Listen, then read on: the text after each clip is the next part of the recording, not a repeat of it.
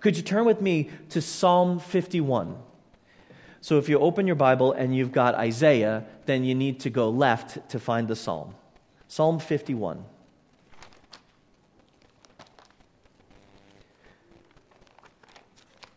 Out of 150 Psalms, we're looking at Psalm 51.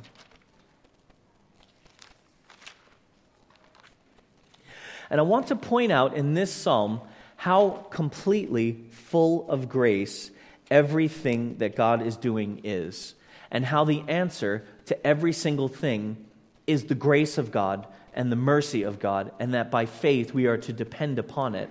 Look at Psalm 51, and I'm just going to start at um, verse 2.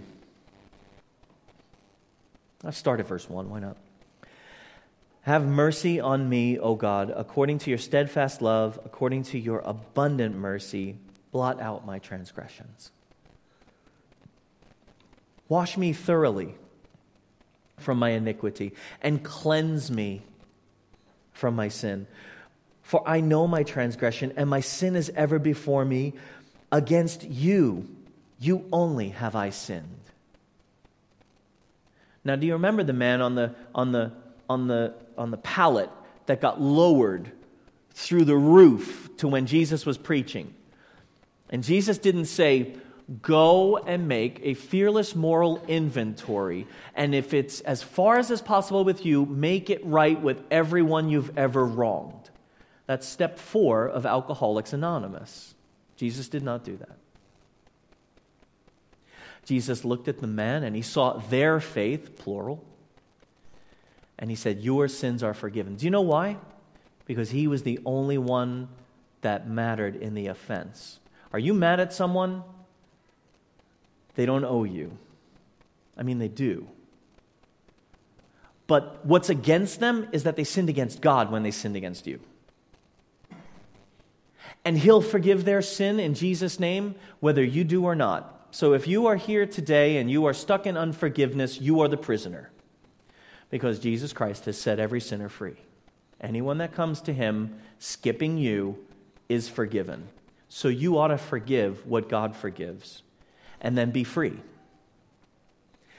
And that's where we get back to this scripture. You know, my sin is ever before me. Against you and you only have I sinned and done what is evil in your sight, so that you may be justified in your words and blameless in your judgment. Behold, I was brought forth in iniquity, and in sin did my mother conceive me. There are, there are modern theologians today who argue against original sin. And yet David's saying, look, you know what? I'm, I'm born of a sinful act. Not to say that, you know, when you're married and you make babies, that there's sin there. But what he's saying is everybody sinned. It's out of the mud I've come. There's nothing about us that is right and good. So before I even got here, I was in the hole.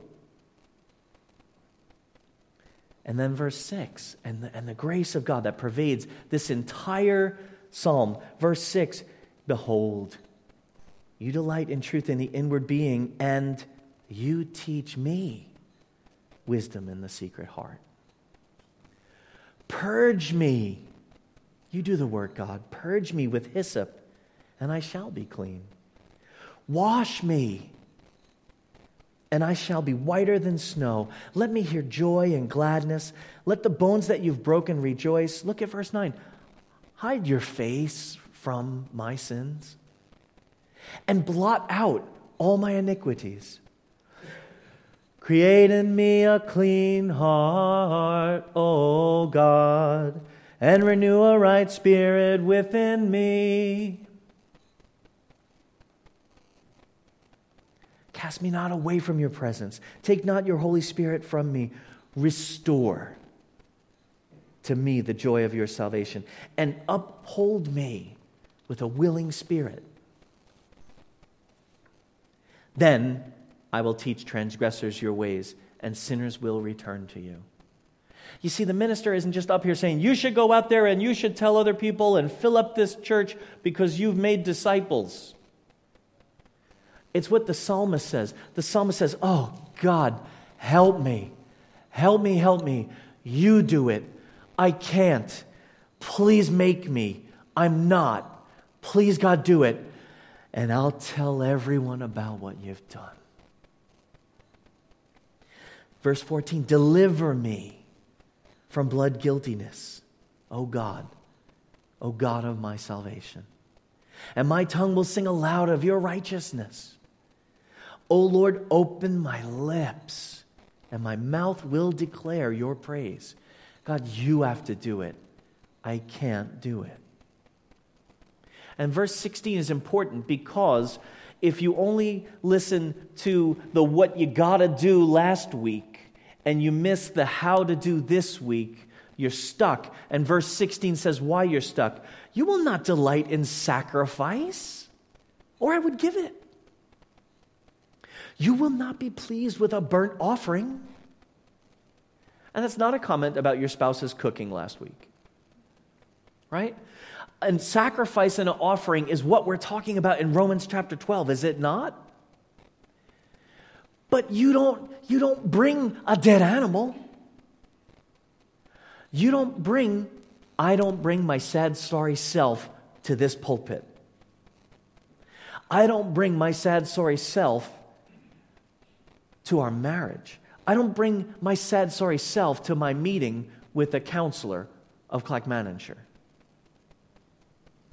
So if you think that because it's a, the sacrifice that God called for in Romans chapter 12, verse 1 is a doing it, doing it, doing it, you'll be lost. Look at verse 17. The sacrifices of God are broken spirit. Not broken spirit, the hurt person who's depressed who can't get up because life has hit them so hard they're down for the count not that broken spirit. The broken spirit of the wild and untamable horse that refuses to hold a rider, that throws every rider, that rears up, that will not be led, that will not be held, that breaks out of the corral, that runs away, goes away, doesn't, that horse that needs a broken spirit to yield. Yield to the people who keep you. Yield to the people who care for you. Yield to the people who have a reason for there being a horse in the stable. Yield. A broken spirit. Not a soul destroyed, but a humble and contrite, oh God, you will not despise. I'm so willful. I'm so sure. I'm so selfish. I know that man in the mirror. On a day if I haven't eaten a lunch and someone comes and hits me with a hard situation, if I'm not careful, people will get Dave Fraser and Dave Fraser's attitude and opinion. Have you ever lost sleep, missed an opportunity, missed a meal, and been a right stinker to someone else? I mean, come on, folks. Have you ever, are you well trained and you're disciplined, and inside you're a stinker, and outside you're, yes, yes, no, no, I, I understand. And then you leave and you go, for crying out loud, why do they do it to me? You know? But so the person never knows, and you reined it in and you kept it in, but God knows. And these are the things that the psalmist says, God, you have to you have to keep me from insulting others. You have to keep me from letting people down. You have to make me to stand because I don't have what it takes today. This is the thing.